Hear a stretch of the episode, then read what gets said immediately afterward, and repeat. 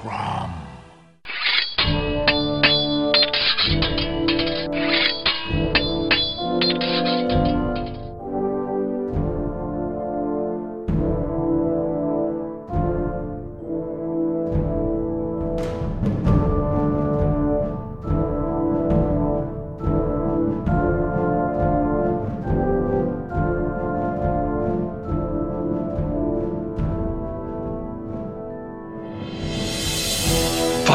Three, two, one. All right, everybody, welcome back. We are looking at season four, episode 15 of the Cromcast. I'm Luke, I'm Josh. I am Jonathan. and we are here to talk about the movie She. This is the, the 1965 Hammer film version of the H. Rider Haggard story. This is going to be a fun one, guys. But before we get to that, we've got to do the prereqs. Woo, woo, woo. John, what you drinking? Business. I, uh, as usual, Jonathan is drinking Wild Turkey 101.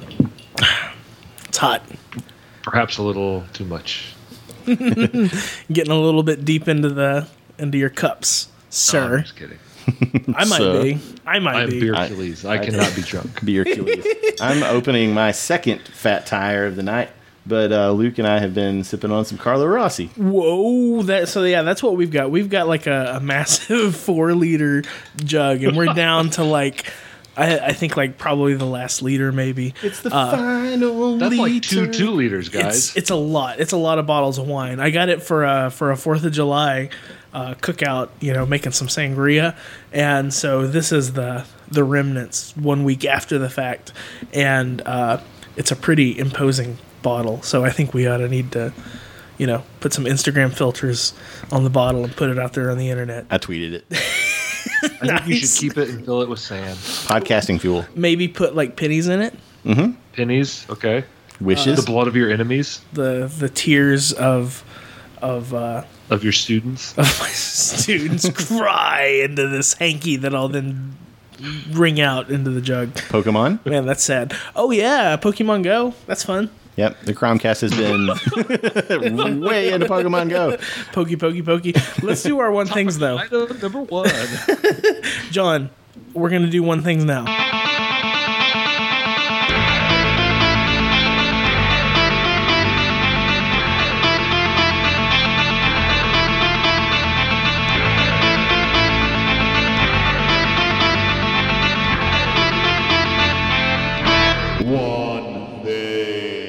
Okay, let's do one thing. What is your one thing?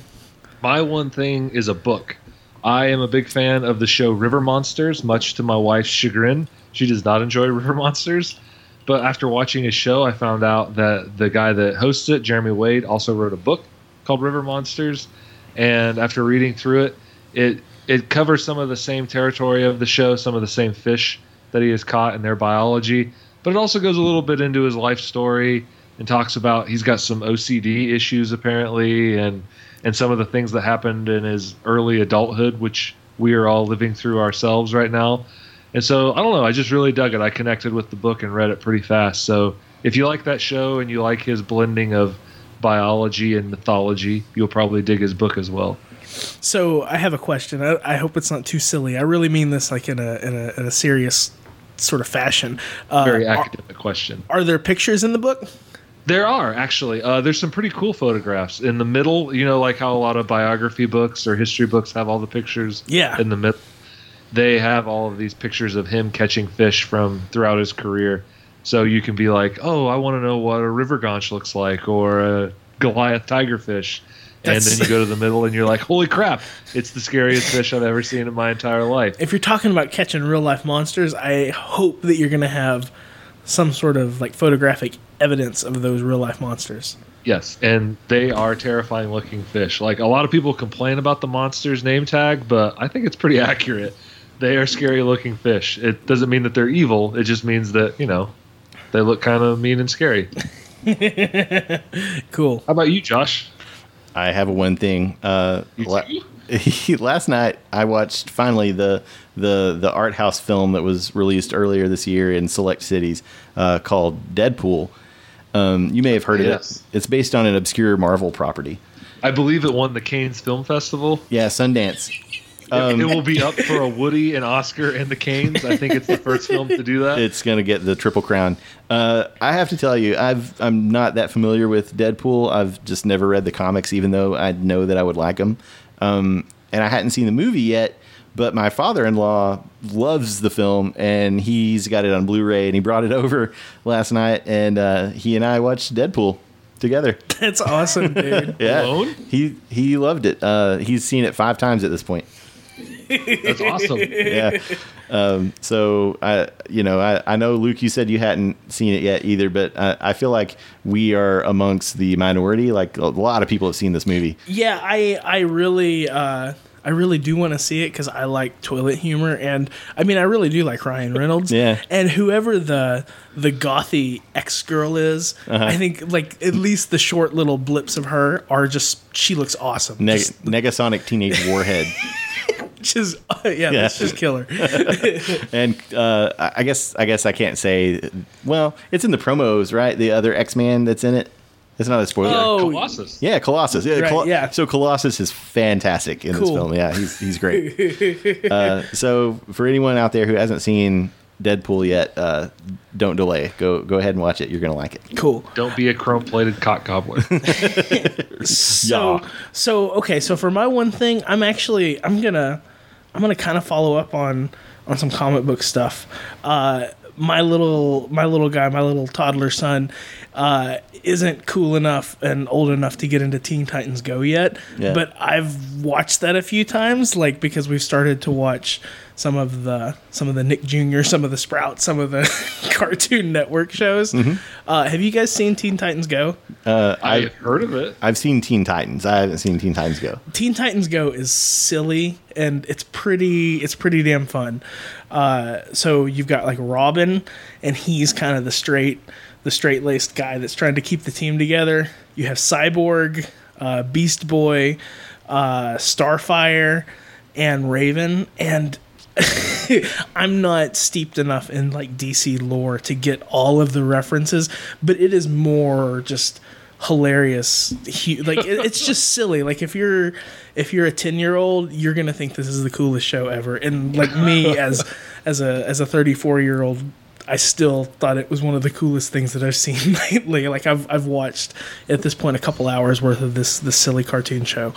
Uh, so Teen Titans That's Go. awesome. It's pretty cool. It's it's Is fun it in the same sort of echelon as Batman Brave and the Bold? It is or- only it's Okay. it's probably like more fart jokes, uh, Okay. and and even more silliness. So like uh, Raven is a gothy girl. And so she just talks like this all the time. You know, she's all down in the dumpies. And then Starfire is like a valley girl. And Beast Boy is just like ramped up ADHD, just full tilt. Robin is clearly OCD trying to keep things together, and Cyborg Cyborg is the cool guy that's just trying to like, you know, he may be the heart of the team or something like that. It's fun. It's really kind of it's pretty fun. That sounds a lot like the Cromcast. All those personalities you just mentioned. I'm the Valley Girl. You're the Valley Girl. No, I'm the goth girl. Yeah, you're the Goth Girl. like whatever. So Teen Titans Go is pretty damn cool. That is cool. That's awesome. All of those three things together equal. One thing. Voltron. It's like we were three mighty lions. There's there's a Voltron joke in Deadpool. Have you guys seen the the Voltron? Is that right? That's on Netflix. It- yeah, I haven't seen it yet. oh, I want to watch that. I've have you heard watched it's it? good. I don't know. I love I know Voltron. nothing of Voltron. Are there lions in space? Is that the gist? kind of like it so Voltron is the Americanized bastardization of like several different anime series put together. right. And uh, it- it's these five it's almost like Power Rangers in a way. Like each of them has a lion that's a different color and the lions they can go out into space, but they're just big mechas, right? Uh, with laser beams and missiles and stuff. And uh, they fight these monsters that come to this planet for reasons that I've never fully grasped. Resource extraction, probably. Probably, yeah, probably climate change. Uh, and inevitably, they try to fight them as the lions, but the monsters are too strong, so they have to form uh, into Voltron. to to fight the monsters. And uh, there's a Wu Tang Clan song um, where uh, ODB says uh, "Foreman like Voltron" Oh. from way back in the day. Voltron is legit, son. Wu Tang. Ain't nothing to f- with. I know you're a Wu Tang fan. Yeah, Dude, I- you've been a Wu. Tang fan for like the past 10 years. I love That I- maybe longer than that. Since I've known you. I really love Wu Tang Clan. Yeah. a decade of Wu Tang Mm-hmm. on Josh's CD player in the car. If we were It's the true. Wu Tang Clan, who would be RZA? Uh, Josh, without a doubt, you're the. I the mean, producer. And the uh, well, and like the. uh I mean, they're all into kung fu movies, but RZA is the one true. that's got like the deep knowledge of it, right? That's true. Yeah. I don't know any other members, so that was I was just trying to impress you with my one thing of knowledge about Wu Tang Clan. I'm impressed. Uh, Luke's the GZA. Genius. Oh, okay. Um, what does he? What does he do? Uh, he's he he's a producer, uh, and he puts the beats together and that kind of thing. But so does RZA. Like they they both kind of do the same thing.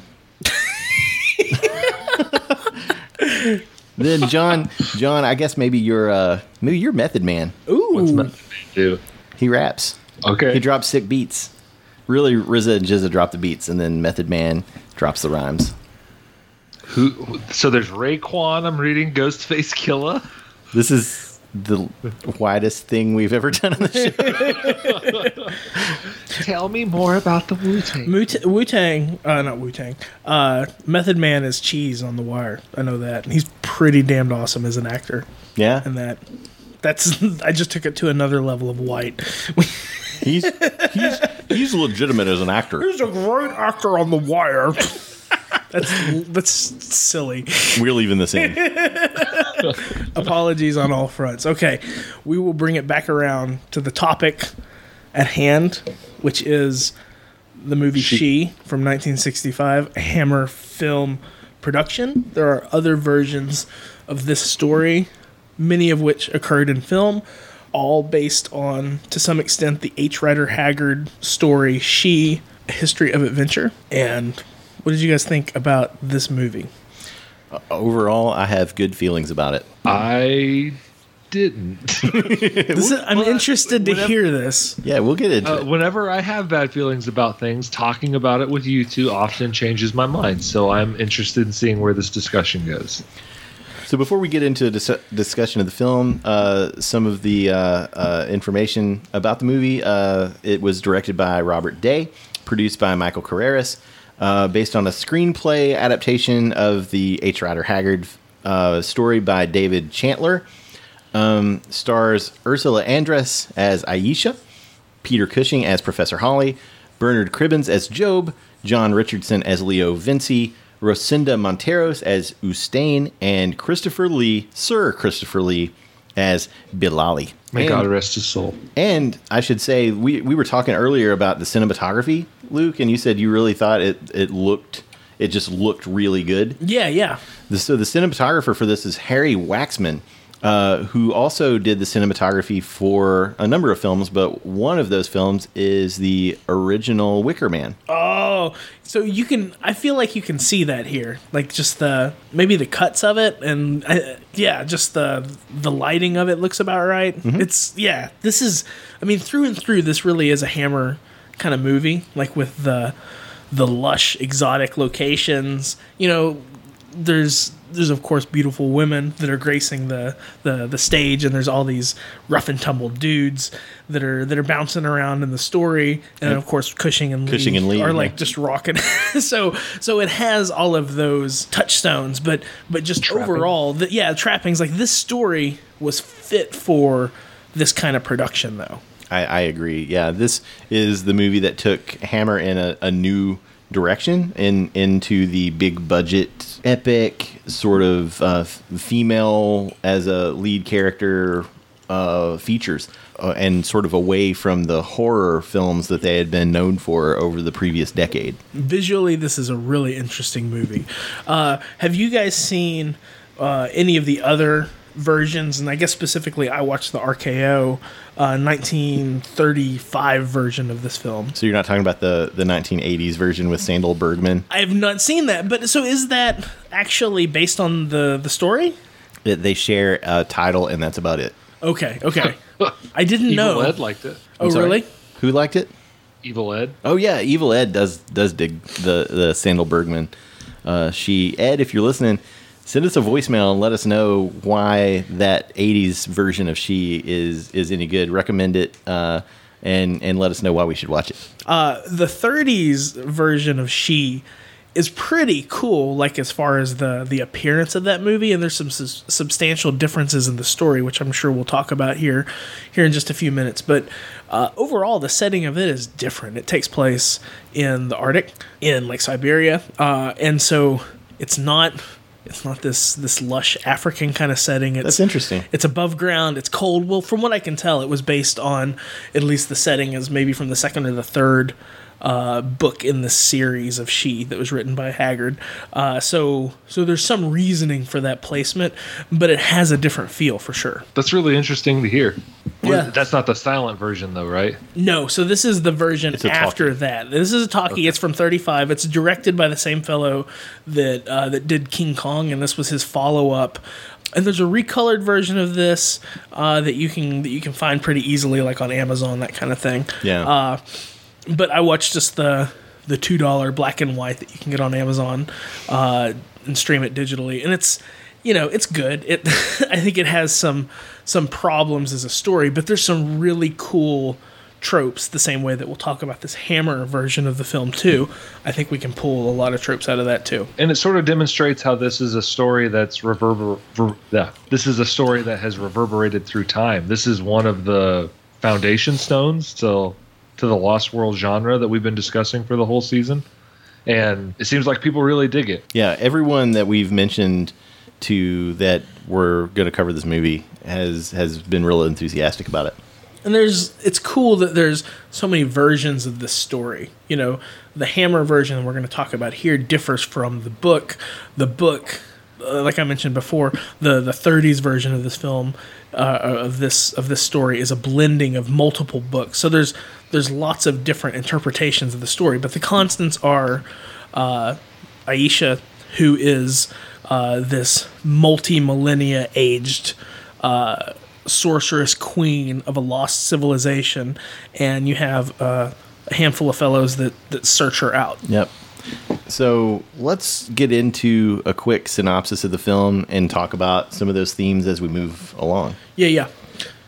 So the the start of the Hammer story is a little bit different than the than the written uh, the written tale, but basically it's post World War One, right? We've got Peter Cushing uh, playing Horace Holly, who's at least in the book and in other versions, he's kind of your point of view character that's sort of driving the story. Uh, but I think here in the Hammer film version, there's a little bit of mixing. You see Leo Vinci, who's the younger fellow that's kind of the the destined, uh, you know, individual being sought out by by Aisha. Uh, he's in the story, but so you've got Hol- uh, Horace Holly, Leo Vinci, and then also Job, who's kind of like the the practical third third wheel of the story. All three of these guys end up in a bar. Uh, they end up having some dances with some some belly dancers. It's it's great fun, right? Yeah, seeing uh, Peter Cushing up there bumping and grinding with the uh, the the the belly dancers that are doing the dance of the seven veils or whatever is it's pretty great.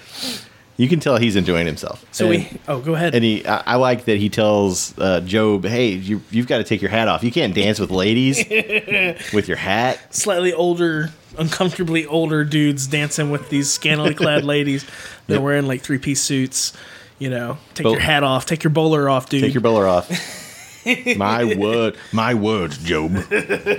They're dancing about. Uh, Leo, he's a little bit younger than than Horace and Job, and he uh, makes eye contact with a with a character. We learn her name is uh, Ustane, right? That's Yep. how I'm going to pronounce it. Yep, Uh, that sounds good. she's been sent there. She's on a mission. She's there with a bodyguard. The bodyguard, you know, disappears, and and she and Leo strike up a conversation. He's like, "Hey, let's make this a little bit more comfortable and get out of here." Yeah, I know we only just met. But, uh, And she's game, so they dash out. Uh, they end up at another place, and uh, Leo ends up finding another lady altogether. Who is that? That's Ursula Andress, um, who is beautiful, picturesque, smoking, just smoking hot. She's a temptress in this situation, right? Certainly, yeah. At, at this point, you can sort of tell that the narrative is building this uh, interest from Ustane toward Vincey. Like she, you, you can you can tell that she already kind of has feelings towards him. It's it's maybe not quite love at first sight, but she's interested. She's in she's into Vincey. But once Vincey sees Aisha, she who awaits, is, I think any thought of Ustane is kind of gone from his yeah. mind. It's you get a you get a love triangle that develops here. Yeah. Leo is the item that's being sought, which, is- is, interesting. unusual, right? Like often it's the beautiful lady in these pulp style adventure stories that that is the object to be won. But here, Aisha is trying to uh, win Leo Vinci, and in order to do that, she needs to make sure that he is worthy of her. And so she gives him a map and a ring and says, "If you can make it to the mountains of the moon where where where my crib is, then you will be worthy of me." so you get kind of multiple layers. I'm not going to say this is a super complicated or dense story, but there are layers of things to unpack. And so clearly there's some feminist components to this story that have been interpreted, you know, specifically the novel, like multiple times over. Uh, but I think it is interesting, like Josh, you mentioned that that Leo is being sought out or or desired by these multiple women, but specifically Leo is after uh, Aisha. It's weird. Like there's there's sort of pursuit on both ends. Like he, the ultimately the driver of the story to get us from point A to point B, at least for the first third or half of the story, is uh, Leo and his buddies getting to Aisha. Yeah. But really, it's her desire of him. Like she's just hoping against hope that he's the one. And I think she says that to uh, Billali that, you know, she knows she could take him now, but she needs to make sure that he's worthy. Right, John? Yeah, she yeah, she's got to test him. And what better test than to make him cross the desert? yeah, the heart, you know, deep in the heart here of of central northern Africa, right? This is this has some some throwbacks to like Nile civilizations, at least in this version of the story. Uh, so so there's these this desert travailing that goes on, A favorite of H. Rider Haggard's. right? We've I think we've seen it before. This coming to some mountains across a desert, right? yep, but instead of Sheba's breasts, we're going to the mountains of the moon. It's a better title. It, it is. I, well, is it? I, don't think know. so. I think so. I mean, yeah. There's more to the imagination. I guess that's true. Yeah. Just instead of saying Sheba's breasts, Look- it's yeah. Yes. There's a nipple there and a nipple over there. look, look how big they are. Yeah, I think this is a better this is a better developed story than King Solomon's Mines, at least in that regard of like like putting together the way the plot points are are sort of laid out. At least from what I can tell from from watching the couple movie adaptations of this. Yeah, I, and I know that we haven't read this story cover to cover. I did start Uh-huh. the the book and made it about, I'd say, a quarter of the way through before we recorded tonight. Um, and it starts pretty differently. Um, there's a better explanation of why Horace Holly is uh, interested in Vincey and why he agrees to go along. You know, besides you know, in the film, his justification is, "Oh, I've heard of this ancient lost city, and wouldn't it be great to go there? And I'd be the 1st uh, professor to investigate it, and and that would be that'd be great, and I want to see it before I die." Okay, and in the in the 30s version, like within the outset, Leo Vinci's uh, father talks about the Fountain of Youth. That there was another Vinci that that sort of this family lineage that can tie to this story. But basically, hey, I know about the secret of the Fountain of the Youth, and you and Horace Holly need to go out after it. So there's various vehicles to get us on the road uh, to this lost civilization. Yeah, So they start making their way across the desert. It looks a lot like King Solomon's Mine to me in this middle part where the water runs out.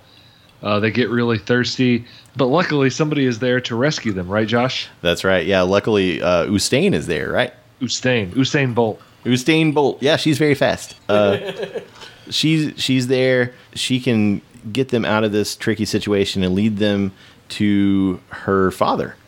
Okay. Hamid, Yeah, maybe. I think. I don't Who- remember Is if he a king, a captive? Uh, I, I I think- kind of get.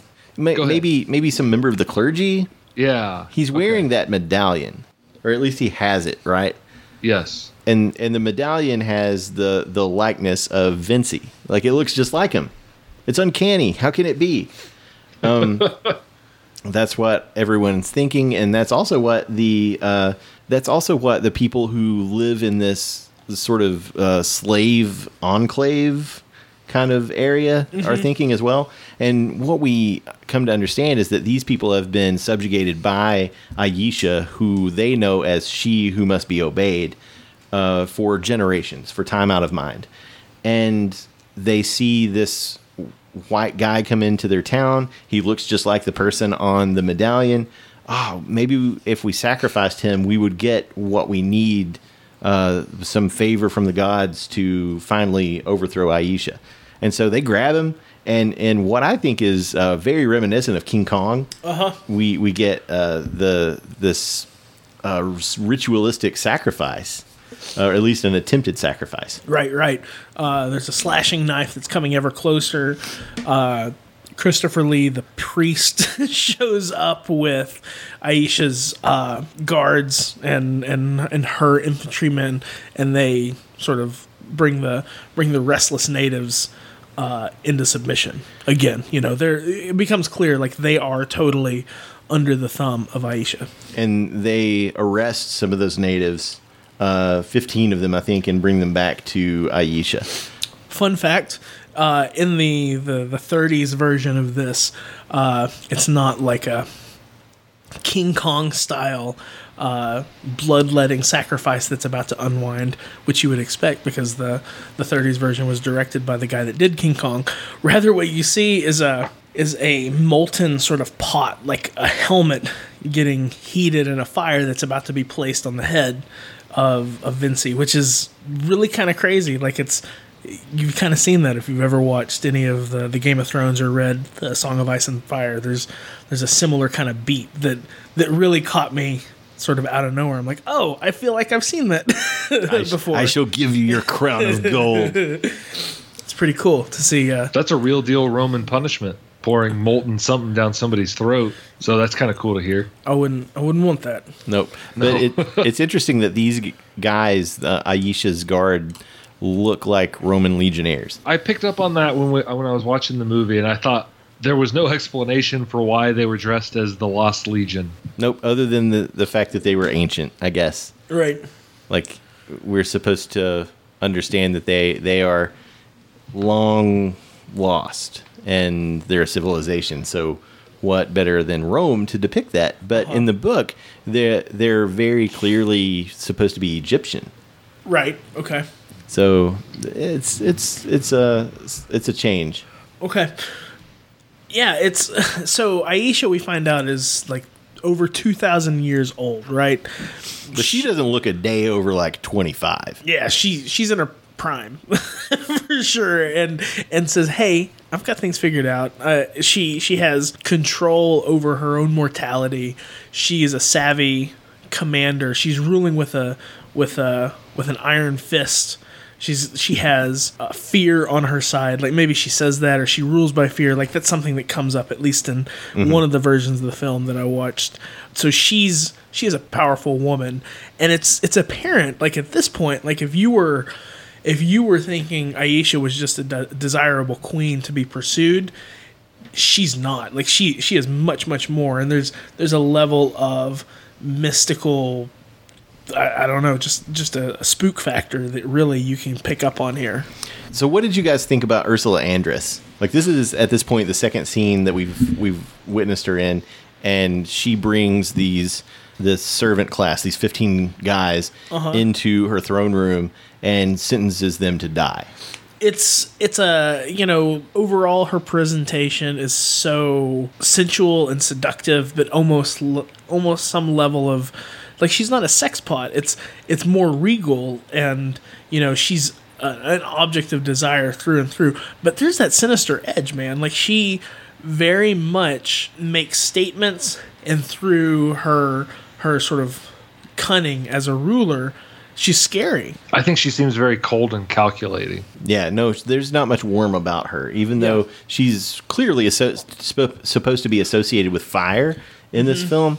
You you get the sense that she is not a, a warm person. I mean, she's very very old, has been the ruler of this place for a really long time, and has held on to it for that long. And in order to do that, you have to be ruthless to some degree. But Well, and is is waiting on a lover to return that she herself She sent killed. to the afterlife. yes, Right, and so you see that. I really, really wish that we had a woman that was on the Cromcast for this for this episode because I think talking about the depiction of Aisha, like you have her and Ustane, and they clearly represent various like female archetypes, uh, and it's just like that as a motivator of the story is is really interesting. Like she she is a precursor to you know Cersei. Like to bring it back to like another Song of Ice and Fire kind of reference, like a lot of these you know more sinister uh, lead characters and stories. I read a review of this film that made the claim, and I can't I can't remember who wrote it, but I'll add it to the show notes. That H. Rider Haggard wrote this prior to the publication of Dracula, and Aisha represents kind of the the opposite of Dracula, in that she is very old, very scary, um, and very seductive in in her power. So not not really necessarily the th- same themes of the story, but the, the character has is sort of a proto Dracula in a sense. Okay. What do you think of that? That's very interesting. I, I would never have thought of that, I guess. But it's interesting in conjunction with this being a Hammer film. Yeah, yeah, definitely. in the uh, the 1930s version of this, the RKO production, the uh, depiction of she very clearly reminds you of the evil witch from Yeah. from Snow White. She looks like the wicked stepmother. Yeah. She's a brunette. yeah, and so so it's it's pretty it's pretty clear where that presentation of this cold evil witch sort of came from, but it's it's cool to see that presentation of the character as opposed to like Ursula Andress's presentation. And I do and I do think that the Hammer Productions presentation of Aisha is more is far more intriguing.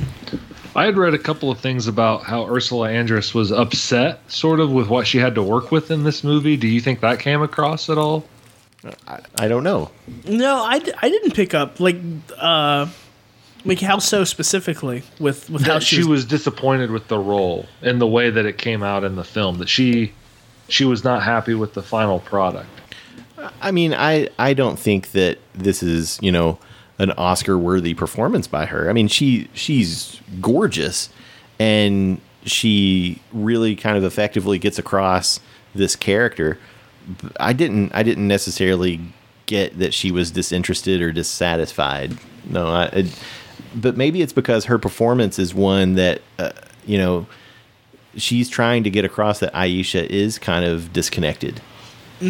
yeah like ultimately Aisha's demise I think is is pitch perfect in the in the Hammer story like the way that it plays out uh but you can see it coming and it's not paper thin but but a what you would hope that someone that's lived a couple thousand years that it would be an it would be an avoidable sort of demise that that you know guile would take you further than that but i guess that's kind of like it's relying on this predictable trope uh, even though it kind of invents the way the story plays out and you know she versus Ustane like you can see it coming and it would be cool to see an extra level of of, of sophistication brought into like how that story would play out. I don't necessarily know how that would be, like what I would do differently, but maybe if I think about it here over the next couple minutes, I might I might have a little bit more. I don't know, but what what specifically was was she unhappy with like her, the depiction of her as a woman, John, or do you know like was it a Just what po- I read said that she she seemed disappointed with the film and would often talk about being unhappy with the final product. I never read any explicit like this is why I feel that way or anything to that effect, but that it just wasn't up to what she wanted, I guess. Okay. And I wonder if it has to do with the femininity portion because we we've touched a slight bit upon it, but this is sort of held up as an early feminist work, and I wonder if she felt like she did that justice or if Hammer did that justice. I'm not sure. I mean, I I got the sense that Aisha definitely has her own agency. She's in control of of her herself to a large degree. Uh, she makes a tactical mistake there at the end that kind of costs her, but you know she is in charge. I kind of feel like I don't. If I was a woman, I'm. I think I would probably be a bit upset at the depiction of women in this movie, just in terms of Aisha and Ustane representing these caricature personas. Like the- I mean, and, and I guess the the presentation of men in this movie is not like it's not like there's a great level of sophistication in in terms of Cushing or Christopher Lee or Right. the fellow that like Job or or Leo, like the way that those guys are presented, there's a lot of archetypical presentations of of characters in this story. So I'm not going to get too banana shape with with uh, the presentation of either men or women. But you know, in terms of saying this is a feminist film, you have a powerful driver that I guess ultimately becomes the antagonist, and you have at least a good-hearted extra portion of the the love triangle with Ustane, but you just really would expect that Aisha would make a better decision by the end of the movie. And I'm not saying I want a happy ending because God, I really do like the way that this ends. I think it's it's perfect, uh, but but she's she's not clever by half. Like she falls, you know, straight into a a, a silly silly trap. I think that that's the interesting part to talk about is this is from what I read multiple times this is supposed to be a very feminist film but or a story I guess a feminist story not necessarily a film but it's still about two women fighting over a man Yeah, in the end and and his love I, I never I, I guess she is fighting for this man, but to me it's more she wants to possess this man. It's it's less that she wants this man to love her. She wants to be chosen by him, but it, it's it's I don't know. I, it's domineering. yeah, it's it's she she wants to make him choose her, and that's why she puts the other girl in the cage above the fire, right? So Right. to fast forward the narrative a little bit, uh, we get the background of Vincey's um, ancestor, who was the lover of of Aisha, who cheated on her. She she caught in the embrace of another woman, and and killed, subsequently killed, and has spent these long millennia waiting for his resur- uh, his rebirth, his reincarnation, I guess. She's been waiting all these years for this man who she killed, not I think because she wants that love. She wants to own this this guy. yeah. A- And she so- wants to win yeah, yeah. She she wants to be able to have killed him, taught him a lesson, and now show him, you know, you should never do that again. I, I, would you that's, say that's that's what I an picked up? empowering message though Well, I don't know. I to me, my my perception is that I I don't know if it's empowering, but it certainly it's it's I mean, you like to root for the bad guy in a lot of cases, and this is this is an instance where she's at least like she's she's the the biggest badass on the block. You Yeah. may not you not may not be sympathetic to her. I guess that's the thing. Like by the time you get to the final beats of the movie, you are not sympathetic to Aisha's position because she's dug this hole. Like she still is all consumed with her desire for control and ultimately she makes those silly moves that lead to her demise. So she's not a sympathetic bad guy, she's just a badass bad guy. And so, what happens is that uh, Aisha catches uh, Ustane kissing Vincey, and then she puts uh, Ustane in a cage above the fire, and is trying to make Vincey choose, Right. And is saying, "Look, I'm going to kill this this girl. I'm going to kill her." And ultimately, Vincey chooses Aisha. He he doesn't choose the the virginal good person um, who is is beautiful in, in and of herself. She's she's a good character. She's obviously, I mean, I don't know about you guys, but I liked her. Yeah, she proclaims her love over and over and over again to Leo.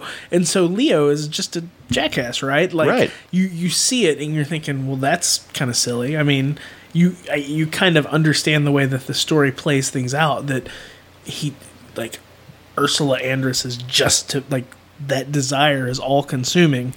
But this dude, he got what came to him. Yeah. and so they they go to the uh the chamber where the the flame eternal resides. Right. And Billali is there. Uh we have a, a nice little little fight with Billali between Billali and Vincey. And then at the same time we have the invading uh slave army, like this revolt happening. And Aisha is trying to make Vincey immortal like her ultimately Billali is is killed.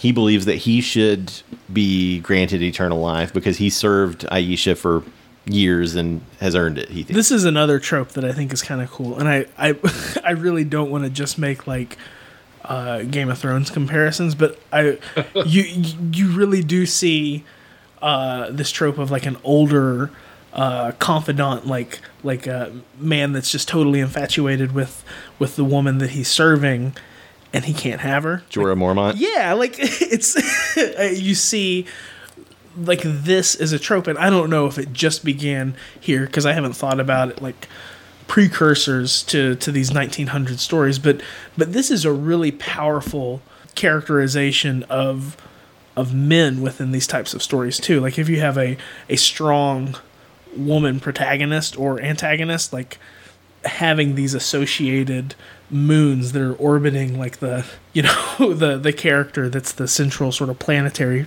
sort of figure i don't know if that's a good comparison i think it's i think it's interesting And so Billali loses this, this encounter, and Aisha says, "Quickly, jump in the flame. Get in there. It won't hurt. I'll go with you." And so I think she has, she demonstrates here her e- either her lack of knowledge about how this works, which is what I thought, or her hubris in that she believes, "Oh, it won't really affect me. I'm I'm all powerful." Yeah. and and sh- what what happens to her, John? She ages millennia in mere seconds. Yeah. I wondered when I watched it, it was is this the ultimate like knife in the back to the guy? Like, you cheated on me, brought you back, you found me, I made you realize you love me. Now you got to watch me die in like and three and you have to be immortal and know And what it's like have to live with without me. forever. Wow, Yeah. I didn't think of it like that. Yeah. That makes her really spiteful, even even more spiteful than she than I thought she was earlier.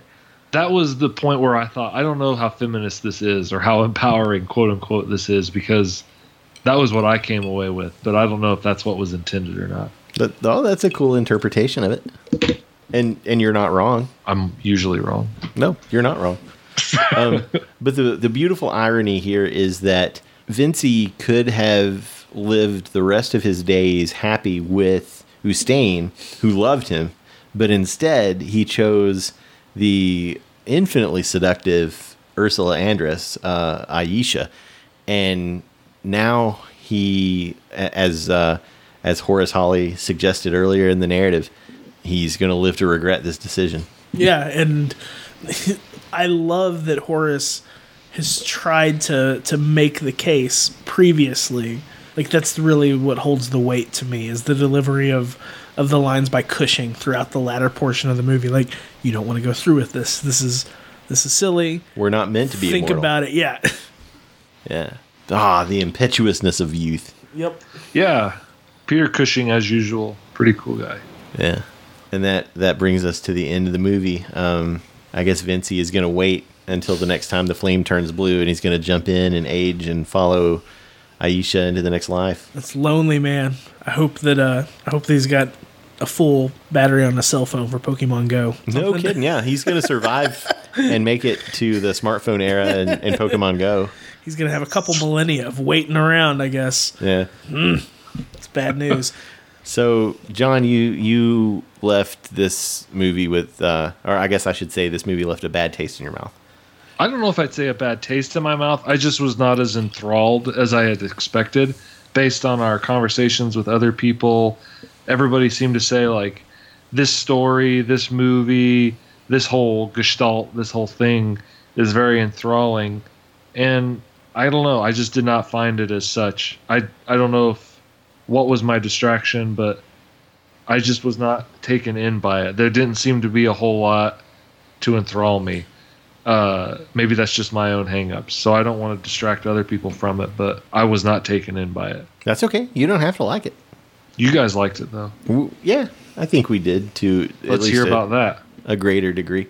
Well, I mean, speaking for myself, I I liked the emotional conflict that this story provided. Uh, Vincey had to decide: do I go with the the ancient, powerful, seductive, rich, uh, you know, every what I guess might in Leo Vincey's mind be every man's dream, or do I go with um, do I go with Ustane, who is beautiful in her own right and and seems loyal and faithful and and caring, um, and he chooses the uh, he chooses to go with Aisha, and I thought that was fascinating. Um, in most movies, the narrative would have the guy eventually come to his senses and go, "No, I love her. She's she's the one." And that didn't happen. And Ustane gets dropped in a volcano, and a horrible fate awaits Vincey. And I, I just I think that is perfectly executed in this. It it it made me feel the weight of these decisions and the consequences of them. That's I, you know that's i guess that's how i feel too. Like the movie has a lot of merits in terms of uh, just its overall appearance. It's a pretty movie. There's a lot of lush you know backgrounds and, and action and the high romance.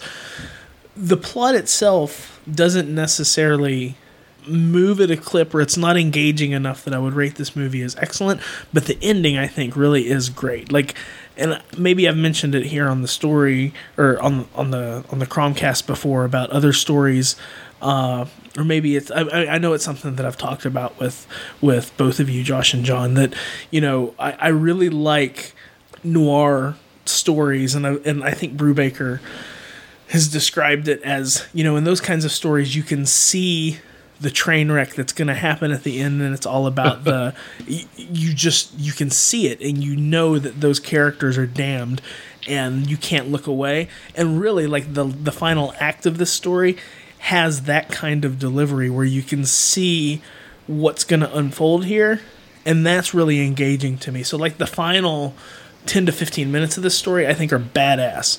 Uh, and there's a lot of great bits of, of, of scenery and and you know Cushing and, and Lee are doing great and Ursula Andress is just beautiful as well as Ustane, uh, that that actress. So it's in, enjoyable in that respect, but really it's the ending that makes this movie great.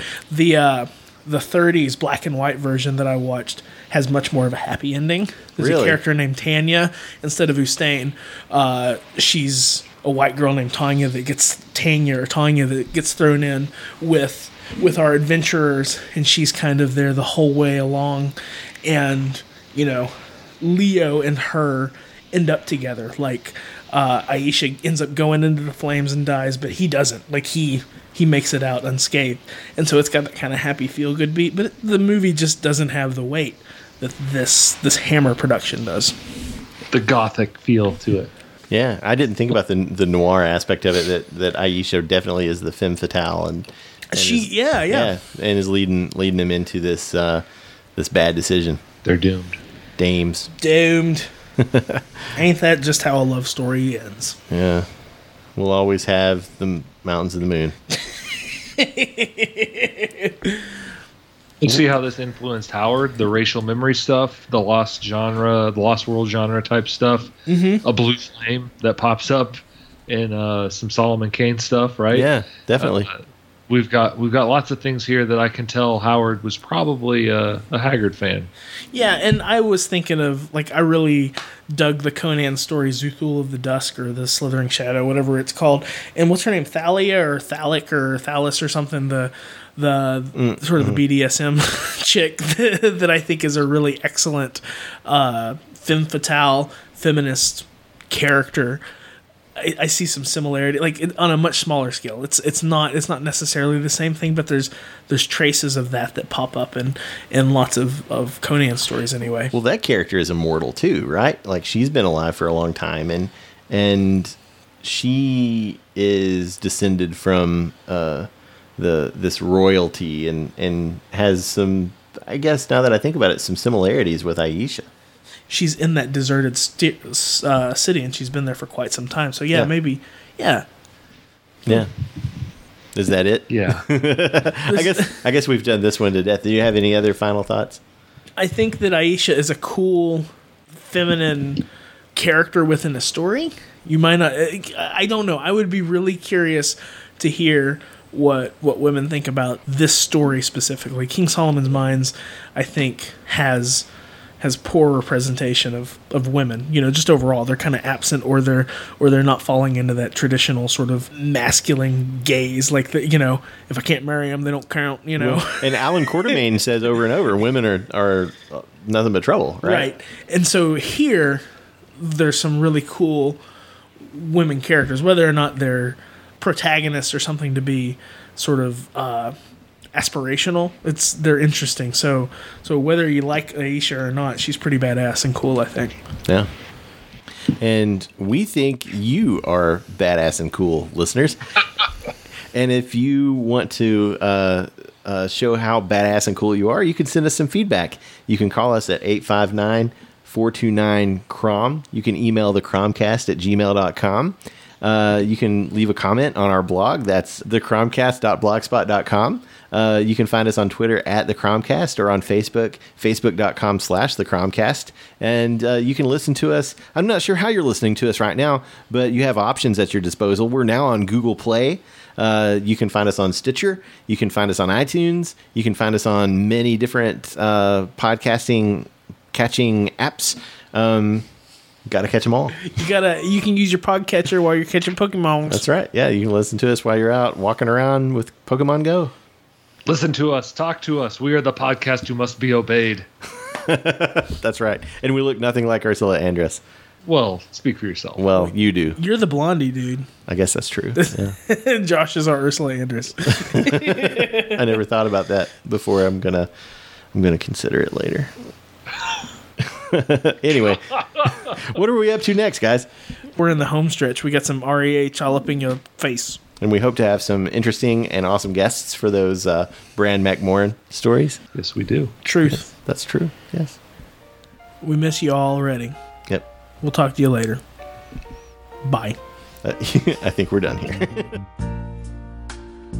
I fight my way through the five o'clock rush hour as daylight slowly leaves the sky. I open the door to that little room we call home.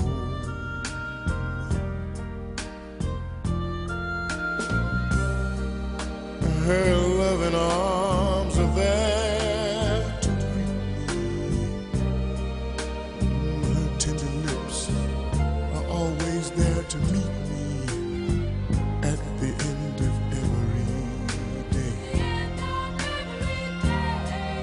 know it's always been that way. Then I find my way through the early morning traffic. Oh, but someone else is heavy on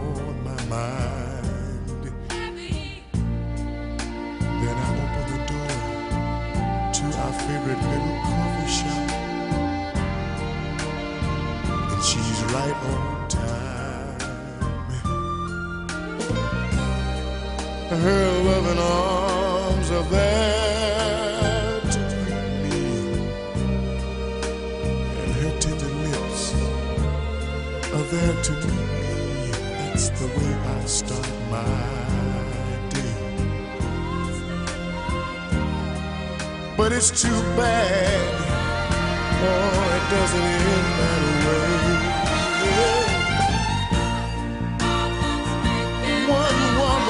in my home while the other, while the other woman making me do wrong. I didn't intend to let it get that strong. Now I've got to decide where I belong.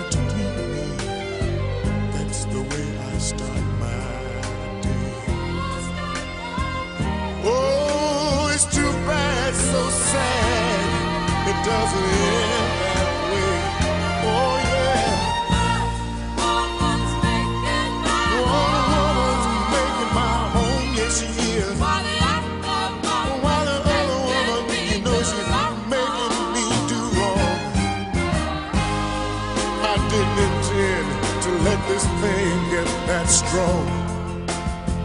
Now I've got to decide.